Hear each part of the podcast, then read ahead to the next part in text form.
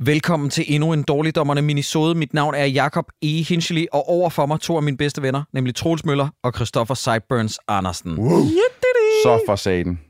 Drenge, lad os kaste os over nogle anbefalinger, fordi vi er jo tilbage efter sommerferien, og jeg synes, jeg nåede absolut ingen sidste gang. Jeg har stadig mange backed up i mit system, som jeg trænger til at splooge ud over jer.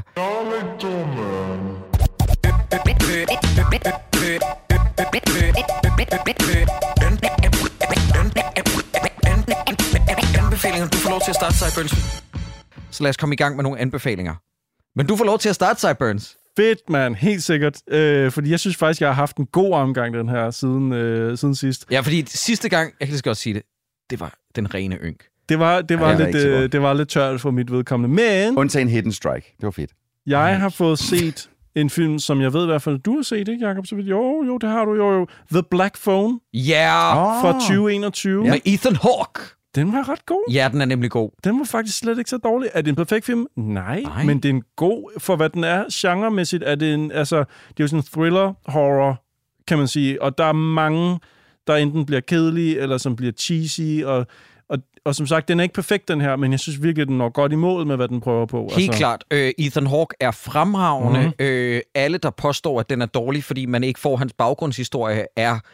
fuldstændig skudt ved siden af målskiven, fordi pointen er netop, du ved ikke, hvad det er. Præcis. Ja, That's the goddamn point. Lige præcis. Nå, men Sideburns, jeg tror endda, jeg har fortalt om det før, at jeg hørte et instruktørinterview, hvor at han snakkede om, at det var også den første feedback, de fik fra publikum til testvisninger. Mm. Så de skød, eller også noget, de kunne at skrive en baggrundshistorie på ham, og ville lave en hel scene, og så var de sådan, prøv... Det bliver fuldstændig åndssvagt. Det var ikke det her, der er pointen med filmen. Nej. Og det var så godt, at de valgte ikke at lytte til de testpublikummer. Netop, og det er jo ofte det, som gør, at når den her type film bliver franchises efterfølgende, og bagud rationaliserer, hvad var det egentlig, der var det uhyggelige i etteren? Altså prøver de at proppe alt muligt. Nej, lad være med det. Ja. Lad være med at gøre det.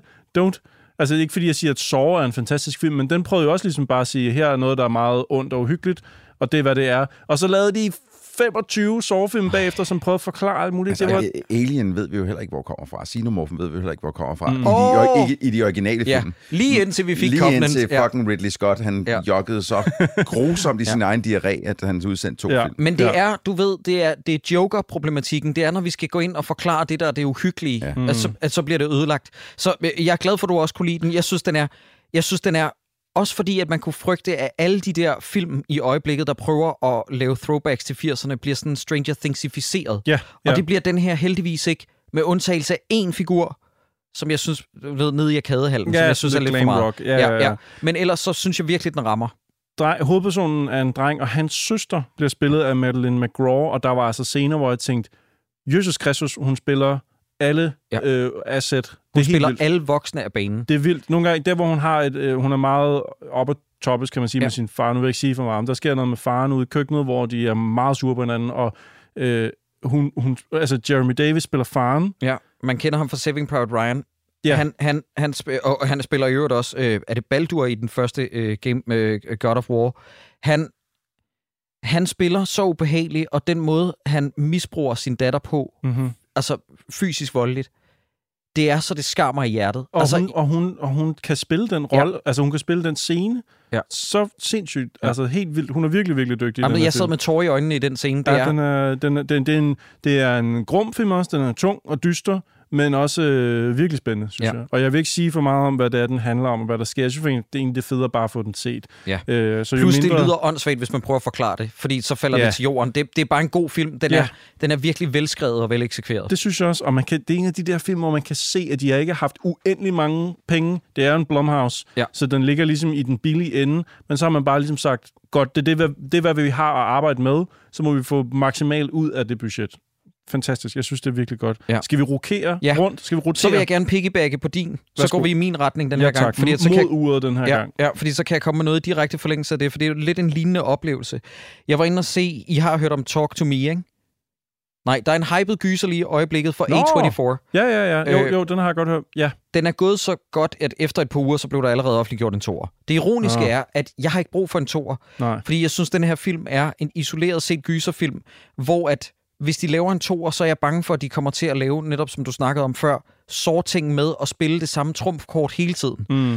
Og den her film, der hedder Talk to Me, det er blevet et stort gyserhit for Australien, R-rated, en modbydelig gyser, der for en gang skyld lever op til hypen. Jeg elsker gyserfilmlyttere, hvis man ikke har forstået det. Jeg lever under for dem, men de seneste par års hypede gyserfilm har, speak no evil, været Smile, Megan, Skinamarink. De har alle sammen været virkelig, virkelig undervældende i min optik. Så det var rart at se, at der var en hyped gyser for A24-studiet, som faktisk levede op i stor henseende til hypen. Jeg så den i biffen. På det her tidspunkt, hvor minisoden udkommer, er det måske lige på sidste vers, at man kan nå den i biffen. Eller det ved jeg ikke. Undersøg det. Men det er en virkelig, virkelig vellavet gyserfilm med to australske brødre, som jeg synes virker relativt irriterende, hvis I har set interviews med dem i Corridor Crew og sådan noget. De virker lidt... de to der. Ja. Den der film. Ja. Ja, den energi har jeg ikke brug for i mit liv, Troels. Du ved... De er alt for overgearet, lidt for pæne, har allerede mødt George Miller. Jeg er jaloux. Men du ved, og så har de også en succesfuld gyser under bæltet allerede. Men den her gyserfilm er vildt velspillet, og der er make-up-effekter, som på et lille budget, jeg ikke forstår, hvordan de sluppede afsted med. Det er vildt nok. Men, ja. Men, og du siger, der kommer en efterfølger. A24 plejer altså notorisk aldrig at ville lave efterfølger til deres gyser, men det er lidt øv. Men, Ja, og jeg ved faktisk ikke, om forklaringen var, at vi har allerede filmet den, eller X og Pearl-tricket, eller om det er den måde, de kommer udenom det på, eller om de bare har sagt, nu bryder vi vores løfte og laver en direkte efterfølger. Men igen, jeg har umiddelbart... Altså, det kan godt være, at jeg tager fejl. Måske viser det sig, at toeren giver vildt god mening, når man ser den, hvor man sidder ligesom Toy Story 2 og tænker, okay, den her historie er så god, den skulle laves. Yeah, yeah. Det tvivler jeg bare på. Jeg synes, Talk to Me er... Nu gider jeg ikke sige det mere. Den er virkelig velspillet og vellavet, og det er ikke, fordi den er decideret uhyggelig fra start til slut. Men kender I den der med, når man sidder og ser en gyserfilm, hvor det kan godt være, at den ikke er, du ved, sådan hårrejsende uhyggelig, men håndværket er bare så elegant, at man sidder og får respekt for det. Jeg må indrømme, da jeg så traileren, der var lidt sådan, det ser cheesy ud. Ja. Sådan lidt Ouija-board. Yes. Sådan, okay. Men som jeg snakkede om med min ven, jeg var inde og se den med, min ven, ental, jeg har en, som jeg var inde og se den med, der snakker vi bare om, at det her, det er det tætteste, vi får på en efterfølger på It Follows, altså af det niveau. Og jeg synes, It Follows er en af de bedste gyserfilm i det 21. århundrede, så jeg har savnet sådan et fix. Du ved, noget, der er lige dele overnaturligt og psykologisk, for det var det, jeg synes, der var så elegant ved It Follows. Ja. Og jeg fik lidt det samme fix her. Så nej, Talk to Me. Inden vi går videre, så Troels, jeg har et spørgsmål til dig, Jacob, når du siger australsk horrorfilm, ikke? Ja. Er du opmærksom på den film, der hedder Late Night with the Devil? Jeg viser dig bare lige et billede herfra. Ja, jeg ved godt. Den er på min radar. Australsk horrorfilm om et late night show, som går galt med noget... De har en gæst i studiet, tror jeg, som er... Jeg tror ikke, jeg vil sige for meget, men der er måske noget med noget uddrivelse af Satan selv, eller sådan noget, som de vil gøre på live-tv. Den er jeg meget, meget, meget spændt på. Det er jeg også. Meget spændende. Uden at se trailer eller noget, der er jo ikke rigtig noget på den endnu. Nej. Den virker bare så... Nej, men var den ikke vist på nogle festivaler, hvor den David Dasmakian, jeg kan aldrig udtale hans navn, det er hans navn, som også spillede Polka Dot Man i The Suicide Squad. Han spiller en af hovedrollerne. Ja, han vist nok hovedrolle, ham der har showet. Ham, og han har jo været meget på sin... Han virker meget stolt af den på sine sociale medier. Ja. Han har også begyndt at gå efter at spille skurk i den næste Bond, og det vil jeg også meget gerne se. Jeg synes, han trænger snart til at få, ud over den der... en rigtig, rigtig stor rolle, fordi han er tit hensat til at være 3.-4. hjul i filmen. Om det er Denis Villeneuve eller Christopher Nolan-film, og han fortjener mere end det. Ja, jeg tror, at den her, det er en lille indie-australsk film, men jeg tror, at den her kan røre på nogle ting i nogle cirkler. Jeg synes, at alle, der lytter til det her lige nu, skal lige google Late Night with the Devil eller bruge Letterboxd eller sådan noget, så det lige får noteret, og den skal man holde øje med. Jeg tror, den kan gå ind og blive rigtig god. Det tror jeg også. Men og jeg er også ærgerlig over, at Voyage of the Demeter er, nu når vi snakker R-rated gyserfilm, gået så elendigt, at den er blevet pillet af plakaten herhjemme. Så den kommer ikke engang ud i biografen? Nej, den kommer ikke i biografen. Hvilket er rigtig ærgerlig over, fordi det var en hård R-rated. Men nu der har altså to Dracula-film, der er floppet inden for de sidste halve år. Renfield og den her, og de var begge to R-rated. Og det er en skam, at folk ikke går ind og ser de R-rated gyserfilm. Jeg ved ikke, om det er, fordi de havde misforstået, hvad fanden Renfield var, fordi det var en decideret comedy, og jeg synes, den var skide. Ja, men det var også... gyserkomedie er jo en genre, men den var også R-rated. Ja. Det var.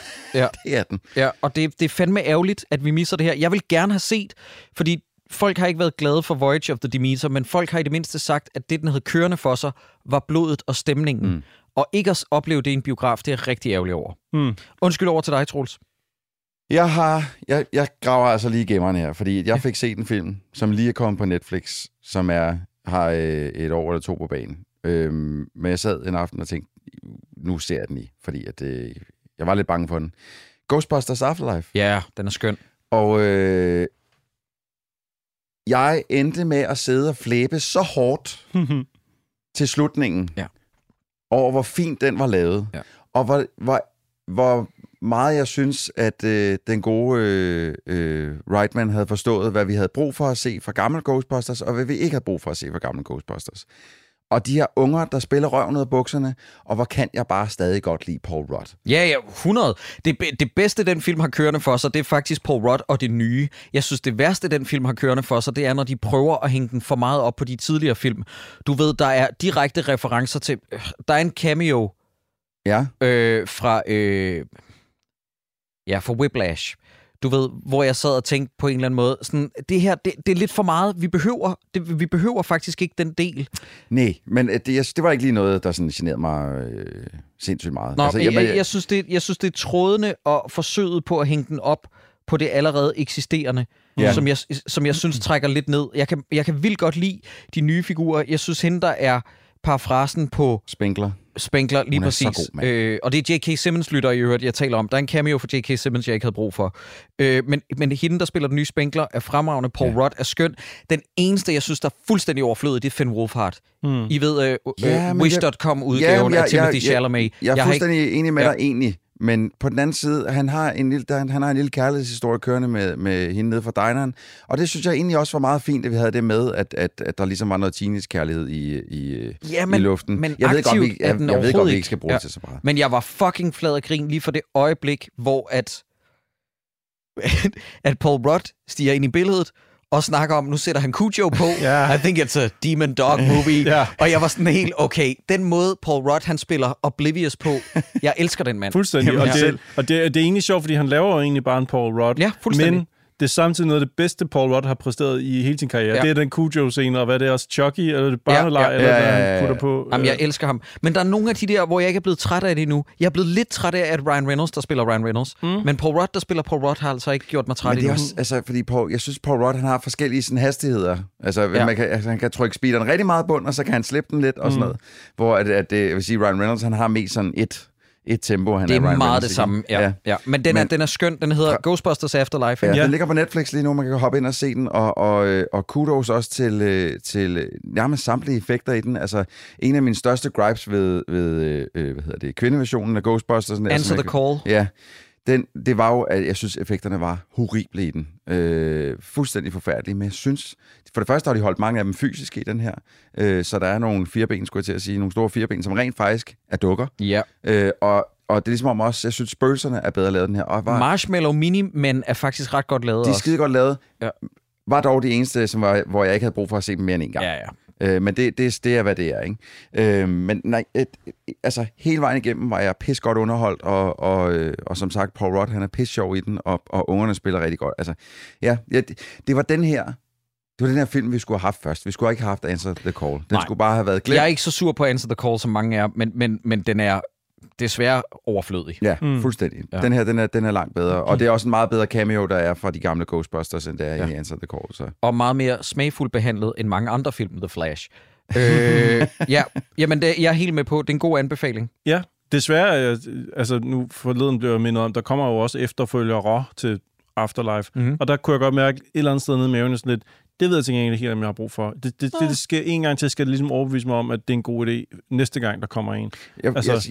Jeg vil gerne se mere med de unge. Ja, det vil jeg faktisk også. Det vil jeg faktisk gerne. Ja, jeg synes, de sælger den godt, at det især med hende, der spiller Spenglers barnebarn der. Jeg synes, de sælger den virkelig godt, at det her, det er noget, hun gerne vil. Og jeg synes faktisk, hun har nogle joke-leveringer, som er meningen, de skal være helvede til, men som fordi de er så helvede til, faktisk ender med at være rigtig sjove, hvilket har været meningen selvfølgelig, men hun spiller, jeg synes sgu hun gør det. Jamen det kræver virkelig en god skuespiller at lave en meta-joke på den måde, at den går hele vejen rundt, ikke? Ja. Hun er skidedygtig, men hun medvirker desværre også i en film, vi snart skal tage os af, fordi lytter, vi kan lige så godt sige det nu, vi begynder jo lige så stille og roligt i dårligdommerne regi, og bevæger os ind i Epic Autumn. Yeah. Sidste år, der havde vi Blockbuster Summer, yeah. og det her, det er det tilsvarende, det er bare om efteråret, hvor vi går ind og ser episk film. Og hende, der spiller Spengler, parafrasen. Yeah. Hun hedder McKenna Grace, og hun er en skøn skuespiller, men hun spiller desværre også med i den værste film, jeg har set for et par år siden, nemlig Malignant.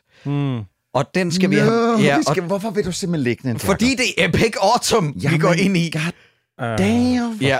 Så vi skal begynde at se nogle amerikanske storfilm, og Malignant er desværre der, hvor den hører hjemme. Den er så stinke dårlig, og jeg glæder mig / frygter. Altså, vi er enige om, det er den med Angelina Jolie, ikke? Nej. Du tænker på Maleficent. Oh, thank God. Nå, så ved jeg ikke, hvad det er for en film. Malignant, det er James Wan's gyser, som han prøvede at få succes med efter The Conjuring. Sammen med sin kone eller sådan noget, ikke? De prøvede at lave en film sammen. Den er fuldstændig hysterisk åndssvag. Fedt. Nå. Må jeg ikke lave en Paul Rudd segway, så når vi alligevel er i gang med at æge ham med hårene? Jeg ved godt, hvad du skal sige. Vi har lige haft sådan en marathon af Wet Hot American Summer derhjemme. Det gør vi en gang med fra spillefilmen fra 2001, som vi har set til døde. For os der er det lidt ligesom Dummer eller Austin Powers eller sådan noget. Wet Hot American Summer har vi set 1000 trilliarder gange. Og så en gang imellem, så tager vi også lige tv-serierne. Vi har lige været igennem Wet Hot American Summer, First Day of Camp og 10 Years Later. Men så var det slog os, at vi har faktisk aldrig set den komedie, der hedder Wanderlust. Ja, og det er jo også ham instruktøren, som jeg glemte navnet på, David Wain. David Wain, ja, som også har lavet Wet Hot American Summer. Ja. Og der er Paul Rudd med i begge dele. Og jeg ved, at Wanderlust er der ikke særlig mange mennesker i verden, der kan lide. Jeg tænker, I to kan sikkert ikke særlig godt lide. Jeg kan ikke lide den. Nå, men jeg har ikke set den. Altså, i lang tid var på... Men det er jo kun, fordi jeg synes, at Role Models er et mesterværk, som også er David Wain. Det er også David Wain, ja. Han har lavet nogle gode ting. Ja. Wanderlust er, selv når man kigger på hans Letterboxd, den er hans store film, som ligger sidst i rækken. Og det er også derfor, det er den sidste af hans film, jeg får set. Jeg tror, jeg har set alle hans store film nu. Altså, de store produktioner. Jeg synes faktisk, den var god. Jeg kunne egentlig meget godt lide. Der havde helt klart nogle øjeblikke, hvor jeg synes, at den virkelig skinner. Der er den der scene, som man måske har scrollet forbi på nettet af Paul Rudd, som kigger sig selv i spejlet, hvor han prøver at guide sig selv op til at skulle knalde med en. Jeg ved ikke, jeg siger det. Madeline. Ja. Hvor han prøver at sige til sig selv, at han er... Han er hot shit, og det er kun Paul Rudd, der kan levere den. Jeg vil ikke prøve at gøre det efter. Eller om ikke andet, så i hvert fald prøv at søge den scene frem. Prøv at skrive Paul Rudd, Mirror og så Wanderlust, fordi den ene scene er i sig selv. Ja. Også isoleret set bare Paul Rudd guld. Så jeg vil anbefale, at man finder den, hvis man har brug for noget sådan, til en søndag eftermiddag på sofaen, fordi den er ikke decideret dårlig. Den er faktisk ganske fin, synes jeg, for hvad det er. Plat amerikansk humor fra 2012. Lidt forældet på nogle områder, lidt sådan... det grinede ved dengang. Men der er altså også nogle ting i den, som er virkelig sjovt stadigvæk, synes jeg. Nogle af rollerne er sindssygt godt spillet. Paul Rudd har en bror, som bare er sådan en rigtig mandemand, spillede af ham, der hedder Ken Marino. Ja, god gammel. Som Ken også var med i Role Models og nærmest alt. Han spiller i den her sådan rigtig mandemand, som styrer sin kone på en helt forfærdelig måde, og har et helt forfærdeligt barn, og han har et forfærdeligt forhold til sin store, sorte, sådan hummeragtige bil ude i garagen, og de har mange fjernsyn, og han har sådan en rigtig nederen virksomhed, som han er så stolt af, og sådan noget. Det hele er bare nederen ved ham, og han spiller den altså sublimt. Han er virkelig god, den her film. Ken Marino er skøn. Ja, han er god. Det var bare sådan en... hvis man ikke har set den, så prøv lige at finde den engang. Den er faktisk ret god. Jeg kommer lige med en lynbørg-anbefaling før min rigtige, bare lige for at få det her med, mens jeg husker det. Jeg kom ved et tilfælde til at starte Star Wars Visions sæson 2. Første sæson, og hvis lytterne ikke ved, hvad det er, så elevator-pitchen er Star Wars animeret deres svar på Love, Death and Robots. I ved, en masse kortfilm lavet for en masse forskellige tegnefilmstudier. Og første sæson var utrolig ringe. Altså, det første afsnit, den kunne jeg godt lide, den der samurai. Ja, den kunne jeg heller ikke lide. Jeg kunne faktisk ikke lide nogen af dem. Sådan rigtig har jeg tænkt over. Men anden sæson har et langt højere niveau. Og jeg vil bare lige sige, uanset hvad man gør, så synes jeg, man skal overveje at se de her følgende kortfilm. Jeg synes i hvert fald, man skal se 3 af dem, fordi de var kun 10-15 minutter hver. Der er den, der hedder The Spy Dancer, som er lavet af samme studie, der også har lavet Primal, en af verdens bedste animerede serier. Så er der den, der hedder Journey to the Dark Head, som er sådan en anime Star Wars kortfilm, hvor jeg sad og tænkte sådan, jeg vil gerne bede om en hel serie i den her stil. Og så er der den, der hedder Screechers Reach, som er lavet af samme studie, der også har lavet Song to the Sea og Wolfwalkers. Det er de tre kortfilm, som jeg i hvert fald synes, man bør give en chance inden for Star Wars Visions. Som sagt, anden sæson, niveauet er æoner bedre end første sæson, der var ufattelig sløj. Og så vil jeg også gerne anbefale, og jeg mener, hvis man har en tablet af en eller anden art og Netflix-abonnement, så kan man spille det her spil i gåseøjne gratis. Det er nemlig Oxenfree 2, ja, som er landet på Netflix. Jeg har selvfølgelig købt det på Xbox, fordi jeg er ikke en idiot, der spiller spil på Netflix. Men Oxenfree var et af mine yndlingsspil fra 2016, og elevator-pitchen til det, det er en slags Stranger Things, men uden at det er en Stranger Things-efterligning, fordi de udkom samtidig, så det bliver mig en sammenligning. Men det første spil var noget spøgelsesværk på en ø, hvor at du følger en masse børn, der, eller unge er det snarere, der er på den her ø, og så begynder der at opstå noget spøgelsesværk igennem nogle radioer. Og det var mest bare sådan noget med, at du gik igennem et landskab, du så det 2D, og så lige pludselig begyndte der at opstå alle mulige spøgelsesfrekvenser på en radio, du havde med sig. Og nu er der altså gået 6 år, eller noget. Jo, det passer. Nej, det passer ikke. Det må være 7 år, så før det har fået en fucking efterfølger. Så vi har ventet på det i evigheder. Og Oxenfree 2 : Lost Signals er nu endelig udkommet, og det er ikke lige så godt som etteren, men det er stadig en fucking fed afslutning på en historie, der startede for 7 år siden. Jeg var meget, meget tilfreds, især oven på de lidt mere halvlunkne anmeldelser, som jeg slet ikke synes, det har fortjent. Stemmeskuespillet, det er meget sådan et spil, hvor at samtalesystemet er meget flydende, med at du kan svare ting, mens de går undervejs, så samtalerne virker sådan meget naturlige, og de taler ind over hinanden, som mennesker gør i virkeligheden. Og jeg var bare rigtig, rigtig glad for, at de kommer så solidt i mål med den her historie, der startede for allerede snart et årti siden. Så Oxenfree 2 får en kæmpe anbefaling herfra. Over til dig, Troels. I kender godt begge to Night Dive Studios, ikke? Jo. Det er sådan en lille studie, der... Jamen, det er jo dem, der remaker ting. Ja, det er dem, der remaker ting. For det første har de lige annonceret, at de remaker Star Wars Dark Forces. Ja. Så blev lige tidsmand hård. Det er så lige en ting. Ja. En anden ting er, at de lige har været med til at remake... System Shock. Quake 2. Og Quake 2 var, kan jeg huske, da jeg var kid, var det grafisk mest imponerende skydespil, jeg nogensinde havde set i mit liv. Bare det, at når man havde sin håndpistol og trykkede på aftrækkeren, og så kuglen fløj ned igennem en gang, så afgav den lys. Så du kunne sådan, du ved... Den var en lyskilde i sig selv, som jeg synes så helt... latterligt fedt ud. Det har, siden det udkom, har det været et af mine yndlingsskydespil, sådan igennem tiderne, og et af de multiplayer-spil, jeg har spillet mest sammen, eller mest mod andre i, når til LAN-parties og alt det, dengang man tog på internetcaféer. Ja, fordi singleplayer-kampagnen er egentlig ikke noget særligt. Det vil jeg give dig ret i, at singleplayeren er ikke lige så fed som den etteren, for eksempel.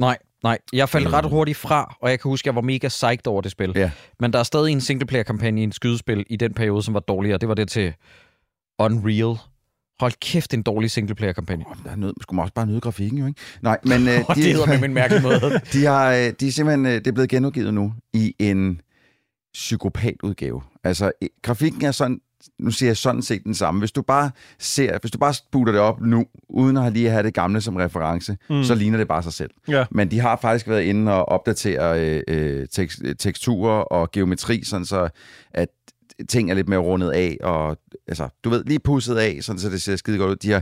De har været inde i kildekoden og finde geometri, der var blevet skåret fra i den originale udgaven, fordi der ikke har været nok memory på computeren til at afvikle det, og puttet det tilbage i spillet. De har givet fjenderne en ny AI og nye animationer, så for eksempel nogle gange så render man ind i sådan nogle, der siger chok, og så kommer de rendende, og det er sådan, altså det er nærmest et menneskehoved over på en maskinkrop, ikke?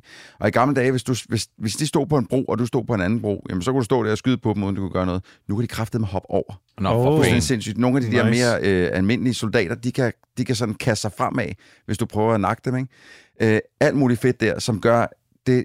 Når jeg har gennemført kampagnen så mange gange, som jeg har, så giver den lidt frisk pust, at de her fjender, de kan noget nyt. Plus, at de har addet lidt flere fjender.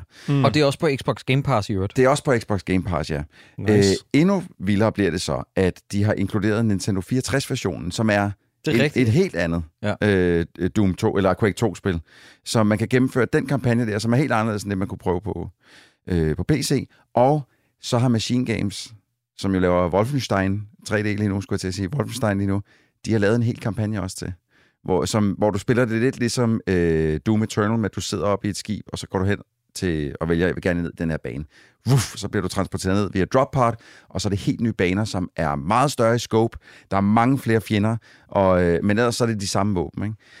Hold. Altså, det er næsten det eneste, jeg spiller hver dag, når jeg kommer hjem. Jeg synes, det er så sindssygt godt. Ja. Jeg har ikke gennemført original gennem singleplayer-delen, fordi den er nemlig ikke særlig god. Den er ikke så god. Men til gengæld så er Nintendo 64 singleplayeren er meget bedre, og Machine Games' kampagnedel er sindssygt fed også. Sidder du så også, og det gælder også både på Xbox og på PC, og hvad hedder det, PlayStation 5 er det vist nok også udkommet på. Mm-hmm. Sidder man med 8 controller og 8 venner, så kan du spille 8-player split screen. What? Har de bygget ind i? 8-player split screen, fordi alle har så store tv'er i dag, så det rent faktisk nærmest giver mening. Ja, okay. Ja, jeg tror, jeg skal se det før sådan lige, jeg tænker, det er en god idé. Det er helt sindssygt. Det er så meget stort, meget lille billede lige pludselig, man spiller på, i forhold til, hvis man lige har siddet på en 55 op til 75 tommer og bare sidder og spillet der, ikke? Men bare det, de har inkluderet, det synes jeg er mega sjovt, og klap i hænderne til det. Så, det er en sjov idé. Quake 2, som Jakob sagde, det ligger på Game Pass, så hvis man allerede abonnerer der, så er det jo en gratis tilføjelse, og ellers så er det ikke vanvittigt dyrt. Også hvis du ejer det originale Quake, så mener jeg faktisk, man på Steam og sådan noget, så får du det vist nok gratis. What? No. Okay, fedt. Det skal jeg da lige om at tjekke. Det tror jeg måske, jeg gør. Jeg så forresten i dag, mens vi indspiller i dag her, der så jeg, at Star Wars Dark Forces kommer tilbage. Det var det, han startede med. Ja. Ja. Men det glæder jeg mig rigtig meget til. Det kan jeg godt forstå. Det glæder jeg mig rigtig meget til. Skal vi to ikke dele en anbefaling, der hedder The Hives? Vi kan ikke snakke nok om det. Jo. Lytter, bare lige for noget kontekst. For nogle måneder siden, inden vi gik på sommerferie, der anbefalede Sideburns, som jeg så hoppede med på, fordi at jeg havde også tænkt mig at fremhæve det, at Hives var ved... Og jeg elsker Havlen Palle Ammenqvist, forsangeren i The Hives. Han havde jo sagt, at vi havde forladt tronen i 10-11 år, men mens vi var væk, var der ikke nogen, der kom og satte sig på den. Så vi er tilbage nu. Yeah. Jeg elsker The Hives. Han er så vild. Altså. Ja, de er jo med rette blevet kaldt for et af verdens bedste livebands. Jeg skal desværre ikke ind og se dem, fordi jeg nåede ikke at få billet. Okay, men jeg skal nok hisse dem derinde. Go fuck yourself. Men The Hives har så udgivet et nyt album, og jeg var lige ved at trække min anbefaling tilbage, fordi at de har også lavet det som NFT'er. Hvad? Lavede albumet som NFT'er? Ja, det er også men noget. Men er det ikke mest som en joke så? Fordi NFT er jo ikke en ting længere. Nej, men The Hives er på det punkt lidt bagud, tror jeg. Jeg tror først lige, de har fået det til Sverige. Men jeg købte det alligevel. Og det er et album, der hedder The Death of Randy Fitzsimmons. Det er deres første album i 12 år. Fortæl om det, Sideburns. Jamen, altså... Normalt så vil jeg ikke sidde her og anbefale sådan noget, fordi det siger mig egentlig ikke så meget. Det er meget småt, hvad jeg kan lide af garage rock fra den tid, hvor de var på det højeste. Men jeg synes til gengæld, de var gode dengang. Nu er de til gengæld blevet exceptionelt gode. Altså den her plade har virkelig mange bangers. Der er både dem der, hvor man hører dem en gang, så siger man, okay, det er et hit det der. Og så er det dem, man hører et par gange, så tænker man, det eddermame godt sat sammen, det her. Vi er faktisk nede på, jeg tror nærmest kun, der er 2 numre, jeg kunne finde på at skippe resten af det. Det kører bare lige igennem. Ja, lige præcis. Det er virkelig en god plade. Der er et nummer, hvor jeg sad og tænkte, det her det er måske det dårligste Hives-nummer til dato, og nu kan jeg ikke lige finde ud af, hvad det hedder. Men det er med på den her plade. Til gengæld er alle de andre numre gode. Ja, det er ret vildt. Og især fordi The Hives forbinder jeg med, at de laver en plade, hvor der er 1-2 hits på, som man hører igen og igen, og resten af pladen, den glemmer man lidt, fordi det er sådan, det var lidt mere fyld for at få en plade til at fylde ud. Men her har de lavet en hel plade, og jeg har set dem nogle steder i interviews sige, at de ikke har lyst til at lave en plade, hvor det lyder som om, at de er blevet voksne. Fordi det vil bare gøre rock'n'roll kedeligt. Så de vil hellere bare stadig være unge og flabede og ikke seriøse. Men jeg synes alligevel et eller andet sted, at når jeg læser deres tekster, og fornemmer deres produktion og den retning, de har taget det i, at jeg kan ikke helt følge dem, fordi det er den er både blevet mere politisk, og den er blevet mørkere i tonen, deres tilgang til. Den er ikke lige så skinger og fjollet, som The Hives var engang. Det er ikke lige så... Så lavede de numre om sådan, her er jeg, 1, 2, 3, se mig, jeg er en rigtig frakker, drejer rundt og laver dansetricks. Men der er så flere af de her numre, som handler om at skære toppen af de rigeste i samfundet, og hvis ikke vi passer på... Han går lidt mere til den tekstmæssigt, hvilket jeg synes er ret fedt. Altså, det er jo ikke fordi, at Havlen Palle Almqvists tekster er sådan noget, man ligger søvnløs omkring, og tænker sådan noget, det var hans mor, det handlede om. Men du ved sådan, det er... Han hiver og flår lidt mere i lytteren med sine tekster, og så vil jeg også sige, og det synes jeg lidt er en unsung hero i den her forbindelse, Fordi det undrede mig lidt over, hvorfor lyder den her plade så godt. Den er virkelig og den er produceret af Patrick Berger, som selvfølgelig er en svensk producer. Og fordi han er svensk, så har han selvfølgelig arbejdet sammen med, og hold nu lige fast, Lana Del Rey, Robin, Taylor Swift og... Hvem fanden var den sidste, jeg fandt? Når jeg Carly Rae Jepsen. Så han er en popproducer. Og det har... I må ikke spørge mig, hvorfor. Det har gjort underværker, at han samarbejder med The Hives. Gitaren har aldrig lyttet federe. Den er så fyldig. Det er helt sindssygt. Altså, da jeg hørte nogle af de første singler, der drøbbede ud, så tænker jeg, det var lige godt sagens. Hvordan er det, at de får altså, den der punch på nogle af de gange, når de bare laver en lang tone på, altså på gitaren, så er det som om, det moser sig igennem. Ja. Trommerne i nogle af numrene er produceret som om, at det er sådan en stor hal, men stadig med en masse kick. Det ville er Sideburns. Undskyld, det vil bare lige sige, at jeg satte mit iTunes-bibliotek på shuffle med Hive-sangen, og hver gang der kom en fra de gamle Hives, så lød det flat. Jeg har svært ved at gå til... Og det, jeg kunne godt lide de gamle numre, altså som sådan en, du ved, et nummer fra den plade, et nummer fra den plade. Ja, hate to say I told you so, alt det der. Ja. Meget hyggeligt, men det er fandme blevet svært at gå tilbage og høre de gamle numre nu. Det lyder helt mærkeligt, om den her nye plade er så vel eksekveret, at det gamle virker uddateret. Ja. Deres bedste plade jo var indtil da Tyrannosaurus Hive, som er fra 2004. Og den her er altså udkommet i år, så det er deres bedste plade i 20 år. Ja. Præcis. Jeg har heller ikke udgivet meget siden, men stadig, det er altså fandme et comeback, det her. For mig er det her, det er den bedste plade, de har lavet, fordi det er det bedste fulde album, jeg kan holde ud og høre helt fra start til slut. Ja. Jeg synes, den er virkelig god, og man snyder sig selv ved ikke og i det mindste lige høre den igennem en enkelt gang. Og jeg vil sige, den er vokset på mig, for de første gennemlyt, der er nogle meget fede numre, femte gennemlyt, så sådan, okay, der er virkelig mange af numrene her, fordi de kan nogle ting, nogle forskellige ting, hver især de forskellige numre. Plus at de leger også lidt med en party synthesizer i det nummer, der hedder What Did I Ever Do To You, som er sådan meget ulig. Jeg kan meget godt lide, hvad det er, de prøver på med nogle af numrene. Det er helt klart årets overraskelse for mig, det var, tænk at The Hives skulle få 2023 største comeback. Ja, og overhovedet være relevant i år. Altså, de kunne også bare have lavet en prod i en storm, og så var det det. Men som der var nogen, der sagde, jeg kan ikke forstå, hvis der er nogen, der hader The Hives, fordi det er nogen, der bare har det så sjovt med det, de laver. Ja, præcis. At man kan ikke blive dårlig humør af det i hvert fald. Nej. Og pladen var i øvrigt også kun en halv time. Ja. Du når ikke at kede dig på noget tidspunkt. Jeg så sådan et livestream på Instagram, hvor Pelle han går igennem London, og man kan stille spørgsmål. Jeg sad så bare og kiggede med, og så nogen, der spørger sådan, nu er pladen ude, hvad er næste planer for jer? Og han var bare sådan, hey, jeg kan sætte 10 år og få 30 minutters musik ud. Kan vi lige... Planen har været ud 48 timer. Kan vi få et bedre spørgsmål? Ja. Jeg gider ikke svare på det der. Jeg kan godt lide hans attitude.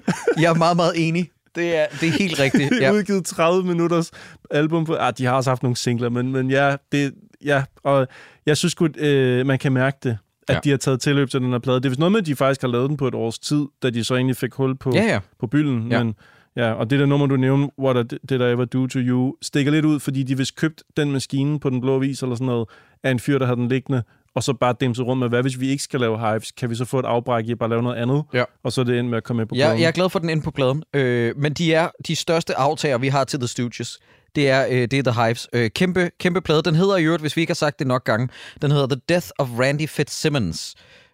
Kæmpe anbefaling. Det var lidt vores dobbeltanbefaling over til dig, Troels. Det bliver også min sidste for i dag. Ja. Vi er til Netflix igen, men på den lidt hemmelige måde. Man er nødt til lige at vpn'e den over til USA. Fordi af en eller anden grund, så... jeg forstår simpelthen ikke, hvorfor det er sket. Men en af mine yndlingskomikere lige for tiden hedder Mark Normand. Han er meget forskellig fra... Jeg har anbefalet Tom Segura før, som fortæller historier. Det gør Mark Normand ikke. Mark Normand, han fra start til slut... laver han jokes. Der er ikke nødvendigvis nogen rød tråd igennem. Han har skrevet en joke, han godt kunne lide, og så fortæller han den til publikum. Det var ham, der ikke kunne få solgt sit tidligere show til Netflix, så han bare udgav det på YouTube, ikke? Lige præcis. Ja. Og det kunne han så godt få solgt nu. Ja. Men af en eller anden grund har Netflix valgt at geologge det til USA. Jeg forstår ikke deres rettigheder, hvad nogle af de der ting angår. Det er pisseirriterende, fordi at han er vitterligt min yndlingskomiker lige nu. Og jeg vil så gerne se det, så jeg tænkte, så må jeg sgu VPN'en over og se. Ja. Og det hedder Soup to Nuts, så hvis man har en VPN og kan over, så kan jeg stærkt anbefale det. Jeg tror altså ikke, det er sværere, end du bare slår det over til engelsk, eller hvad? Det er, men nogle af tingene er det i hvert fald sådan. Okay. Det dukker i hvert fald ikke op hos mig. Jeg synes, jeg har alt det rigtige slået til for at kunne se alt, hvad jeg skulle kunne se. Men det er vanvittigt godt show, og altså, jeg vil selvfølgelig ikke sidde og komme med nogle jokes her, for jeg kan ikke fortælle dem, som han kører, fordi der er ikke nogen, der kan deadpan levere noget, som han kan. Men det er han virkelig, er det tørreste tør. Han er så psykopat tør, ja. Men de ting, der kommer ud af munden på ham, er nogle gange så utræret, at man er sådan lidt, hvor fuck kom det fra? Jeg synes, han er virkelig, virkelig sjov. Ja. Og nu har han det her nye show, Soup to Nuts på Netflix. I USA i hvert fald. Og det vil jeg gerne anbefale alle, der godt kan lide altså, mange jokes, hurtige jokes. Tjek ham ud. Han er virkelig, virkelig god. Ellers så ligger hans tidligere stand-up show på YouTube, som Jakob lige sagde. Man kan bare søge på Mark Normand. Og så har han også en podcast sammen med Sam Morril, som derudover også er rigtig sjov, der hedder We Might Be Drunk, hvor de altid har comedy-gæster, og det er faktisk også en rigtig, rigtig sjov podcast. Jeg kan især anbefale en af de seneste med Bobby Lee, hvor at, de blandt andet prøver at finde ud af, hvordan det ville se ud, hvis Mark Normand og Bobby Lee lavede en 69'er sammen på deres kaffebord lige foran. Okay, så vi er derhenne. Vi er derhenne. Okay. Blandt andet derhenne. Okay, got it. Så Substance med Mark Normand og bare en Mark Normand generelt. Okay, modtaget. Det er godt nok længe siden, jeg har tænkt i faktisk, hvad Netflix har i andre lande. Det glemmer jeg fuldstændig. At det gør jeg normalt heller aldrig. Nej. Det burde man måske lige sådan anstrenge sig lidt mere for sådan at tænke over, hvad de egentlig har i andre lande. Det glemmer jeg. Ja, men jeg kan i den forbindelse lige komme med en af mine sidste anbefalinger. Det var nemlig, at jeg langt om længe begyndte at dykke ned i manga, eller rettere er det jo faktisk anime-udvalget på Netflix. Ja. Og jeg har længe gerne ville se det, der bliver kaldt for en af de bedste manga-filmatiseringer, som så er blevet lavet til en anime nogensinde, den der hedder Berserk. Nå, ja. Den ligger hele sæsonen. Og den fik kun én sæson, og det er vigtigt, at man slår over på engelsk på sin danske Netflix, hvis man skal kunne se det her, for den findes ikke på dansk. Og det er 97-udgaven. Der blev lavet en genskabt udgave i 2016, sådan som jeg forstod det. Okay. Ja. Den er hissefed. Ja. Problemet er bare, at denne her historie jo er en manga på, eller en anime-serie, på 25 afsnit, der slutter, og vi får aldrig afslutningen, fordi en sæson 2 blev aldrig lavet. Så det er første halvdel af en lang historie, hvis skaber vist nok døde for et par år siden. Han døde i 2021, Kentaro Miura, tror jeg, det skal udtales. Og han er jo i gang i den her lange, ongoing Berserk manga, da han dør, desværre. Men der er mange, der ser på den Berserk tegneserie, manga, Grim Barn har mange navne, som årsagen til FromSofts univers ser ud i dag, som det gør. Okay. I ved, alt fra Dark Souls til Elden Ring. Det er så ligesom udgangspunkt i hans manga. Så overvej at give den et kig. Den er virkelig, virkelig medrivende. Hvert afsnit var kun 20 minutter, så du når at se alle 25 afsnit på et par aftener. Det er pissegodt og meget, meget blodigt, og det slutter fucking frustrerende. Hvor man bare sidder og tænker, ja, okay. Nu bliver jeg nødt til at købe den forpulede manga. Du har ikke læst mangaen, vel? Aldrig. Min bror er begyndt på det store projekt. Wow. The Coolest Guy in the World. Ja. Fuck. Lige præcis. The Coolest Guy in the World. Det var faktisk ham, der ansporede mig.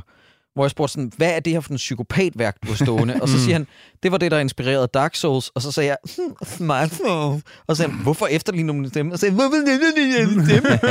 Og så det var åndssvagt. Men det er, fordi han er så fucking cool. Det er, fordi han er så cool, ja. Jeg kan ikke. Hey, prøv lige at kæmpe update.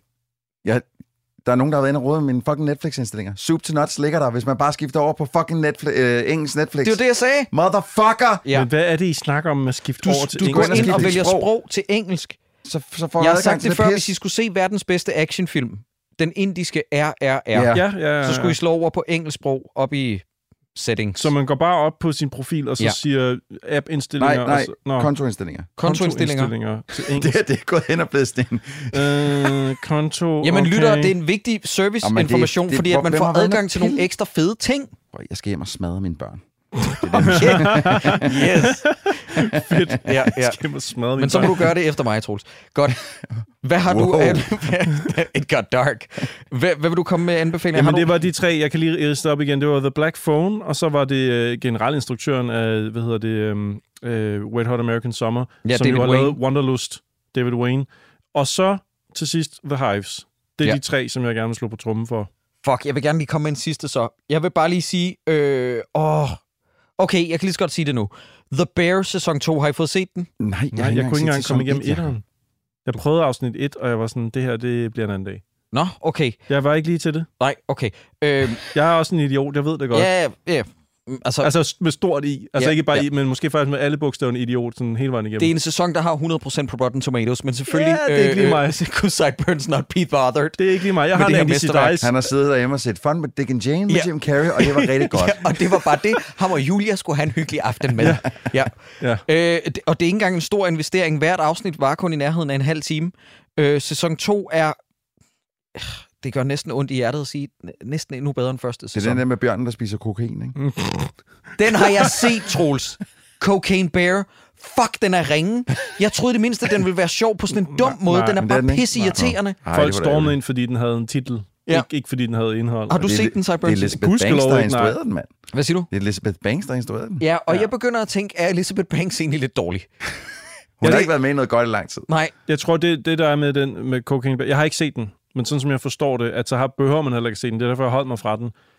At den er en titel, og så ud fra det. Og så siger man det der med, at den er baseret på en rigtig historie, så må man ind og se Giraffen. Og jamen, det, der irriterede mig ved det, Sideburns, det var egentlig, at den havde mange af tingene i værktøjskassen, til det kunne blive underholdende. Fordi jo, det er en langt ude præmis, men så skal du også bare gå all in på gore og action. Og filmen er R-rated. Der er en god actionsekvens, og det er med i traileren. Det er der, hvor bjørnen fucking hopper efter ambulancen i slow motion, fordi den vender æde ham, der ligger på borgen. Det er en god scene. Alt andet er... det var dårligt. Hov, nu kommer jeg fra det. Hvad var det, jeg var ved at anbefale? Du var i gang med at anbefale The Bear. Det er på Disney Plus, lytter. Hvis I har brug for elevator-pitchen lynhurtigt. Jeremy Allen White, som bør vinde alle priser, fordi han er... Og der vil jeg bare sige, win-win til Short Kings. Endelig en lille mand, som er mega lækker. Og det er det, vi har brug for i Short Kings-miljøet længe. Du ved godt, I har haft Ryan Seacrest i mange år, ikke? Ryan Seacrest? Ja, okay. Vi har også haft Tom Cruise, vil jeg lige sige. Ham har vi claimet længe. Men når vi til Short Kings-møder, så prøver han sit at rekruttere. Og det er ikke så fedt. Nej, det er ikke så fedt. Du bliver jo dødelig. Ja, Tom Cruise. Ja. Fint. Ja. Se, hvad jeg kan. Jeg kan smadre et rigtigt tog. Ja, okay, det er sejt, men okay. Nå, men Jeremy Allen White... kommer til at overtage, efter hans bror har begået selvmord, spillet af en skuespiller, jeg ikke vil afsløre her, fordi da det dukkede op i et par flashbacks, der var sådan, holy fucking shit, et scoop. Første sæson slutter med, og jeg har lige genset første sæson, som optag til anden sæson, fordi at vores Succession-klub, da det sluttede, blev til en Severance-klub, og nu er mig og klubben gået i gang med at se The Bear, fordi at sæson 2 fik 100% på Rotten Tomatoes, så jeg fik lige set første sæson igen. Afsnit 9, tror jeg det er, der slutter første sæson. Jeg er fuldstændig opløst af gråd. Og afsnit... Og sæson 2. Jeg vil ikke afsløre meget andet, end at der er hashtag den danske vinkel på en meget smagfuld måde. Nå. Lige indtil, at der er en dansk skuespiller, der dukker op og siger følgende i The Bear. Hjælp! Hjælp! Og jeg sagde, kunne vi ikke få en dansk skuespiller, der kan finde ud af at sige det? Og det er ikke der er så lem. Der kan finde ud af at sige det, uden at spille dårligt. Hold da op. Ja, de har skudt noget af den i København, det kan jeg egentlig godt huske. Ja. Er det en dansk skuespiller, vi kender? Ja. Eller er det en eller anden, de bare en rando? Nej, det er en, vi kender. Det er Christoffer. Nej, og det er heller ikke Søren Malling. Helvede, jeg vidste, det var Christoffer. Lars fucking Rante! Nej, men det er sjovt, du siger det, fordi jeg sad med klubben, og vi råbte alle sammen, da vi hørte det. Så sagde vi, er det Lars Rante? Vi troede alle sammen, det var fucking Lars Rante. Nå, men den er fremragende. Den handler om en kok, som sagt, der skal overtage sin restaurant i Chicago efter sin afdøde bror, og det er et helvede. Og det er bare, du ved, en miljøskildring og en energi og nogle figurer, som er underskønne. Og man behøver nogle gange ikke mere i en serie, for at man bliver fanget. Nå, nu gider jeg ikke plapre længere. Jeg vil bare lige hurtigt sige, at Futurama er startet op igen. Ja, og det skulle være bedre, end man tror. Det er. Jeg har set de første 4 afsnit, og det første er det bedste af de 4 afsnit, men der er ikke noget af det, der er dårligt. Nej, det er godt. Det er jeg rigtig glad ved. Troels, kan vi få dit debatemne hurtigt, fordi jeg skulle ved at blive lidt træt? Ja, men nu skal I høre. Det er egentlig heller ikke så meget debatemne. Det er mere bare, at jeg godt kunne tænke mig at have en lille samtale med jer to. Hvorfor har I sådan nogle ledeskiderikker? Nej. Så mere en opsang i virkeligheden. Nu kommer der snart et Alan Wake 2. Ja. Og der har jo lige været, eller der er Gamescom. Er der Gamescom? Der har været Gamescom. Der har lige været. Og der kunne Nvidia i samarbejde med Remedy jo afsløre, at i hvert fald PC-versionen af Alan Wake 2 bliver fully path-traced. Ved I, hvad det er? Nej, men kan du ikke forklare det lige til lytterne, så alle er med? Fordi vi har også snakket om raytracing og sådan noget. Det er nogle gange, når vi bevæger os ud i... Og jeg vil gerne have alle lyttere med. Yes. Når vi snakker raytracing normalt, så snakker vi om, at der, når der er nogen, der har puttet raytracing ind i deres spil, så snakker vi om, at der er raytracing-refleksioner. Det vil sige, at refleksionerne ser 100% ud, som de vil gøre i virkeligheden. Hvis du stod fra den vinkel og så på refleksionen, så vil det sådan ud i virkeligheden. Ja. Så har man enten refleksioner kun, skygger kun, fordi du kan lave mange ting med raytracing. Du kan lave refleksioner i vandpytter. Ja, altså, ja refleksioner i et spejl, ja. I en vandpyt. Yes. Altså, det kan bounce mange gange. Ikke? Så er der skygger, der er det, der hedder ambient occlusion, som er den skygge, man ser, hvis man kigger ind, når to vægge mødes, så lige der i kanten, hvor de mødes, der er der typisk lidt mørkere. Så er der raytraced ambient occlusion, og så er der global illumination, hvor at du har en sol, som skyder den her raytracing ud, så at sige, sådan så, at det lys, du får præsenteret ind i spillet, reelt set er fysisk korrekt til, hvordan det vil se ud i virkeligheden. Ikke? Hvilket gør det meget overbevisende at se på. Ja. Men nu kommer vi til The Mother. Nu, når man laver et spil i dag normalt, så inkluderer man måske en eller to af de her ting, jeg lige har nævnt. Når et spil er fully path-traced, så er det hele lortet. Det kommer Alan Wake 2 til at have. Ja. Hele lortet.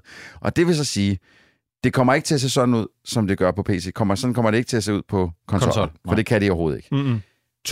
Det bliver the top 1% af PC-ejere, som kommer til at kunne spille det med alle de her sjove ting. Lige præcis, for jeg skulle lige til at sige, det kan godt være, det ikke ser sådan ud på konsoller, det kommer fandme heller ikke til at se sådan ud på alle PC'er. Nej, det gør det kraftigt. Altså, kan det køre på min Texas Instrument lommeregner? Det er ikke sjovt. Det, der til gengæld er sjovt, det er, at jeg har et svin af en PC derhjemme. Jeg kan ikke køre det. Nej. Jeg mangler den helt store grafik og korts.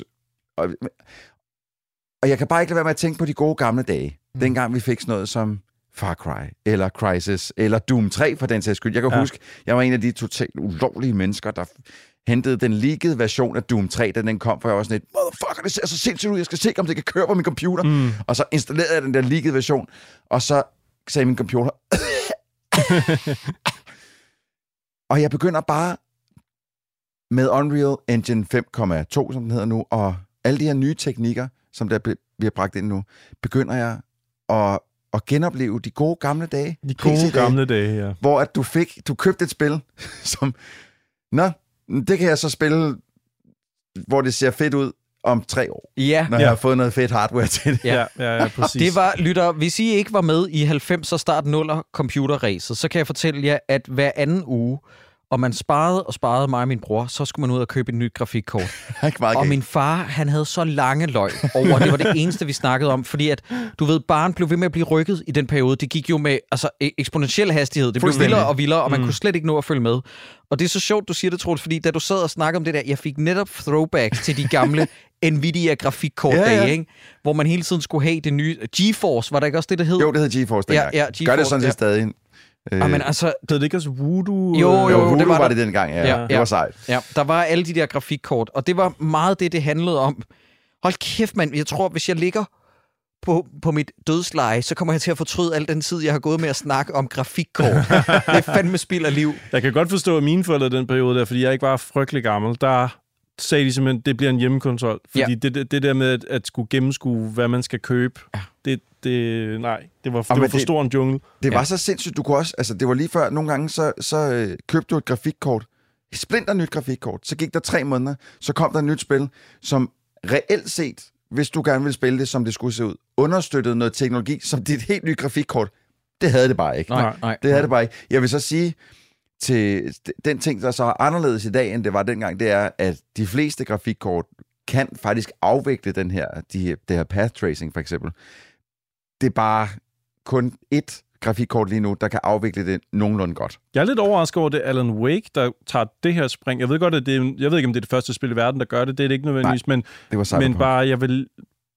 Jeg forbinder bare ikke Alan Wake med, at vi skal derhen. Men altså, ironisk nok, fordi at da de lavede den der remasterede version sidste år igen, der var der ikke engang raytracing med, hvilket var helt fucked i et forhold til, hvor meget lyskilder spiller ind i Alan Wake. Det var nemlig en ret sjov ting, men til gengæld så har de jo lavet Control også Remedy, og Control var en giga-raytracing fremstød. De brugte nogle teknologier der, som ingen andre nærmest var startet på det tidspunkt.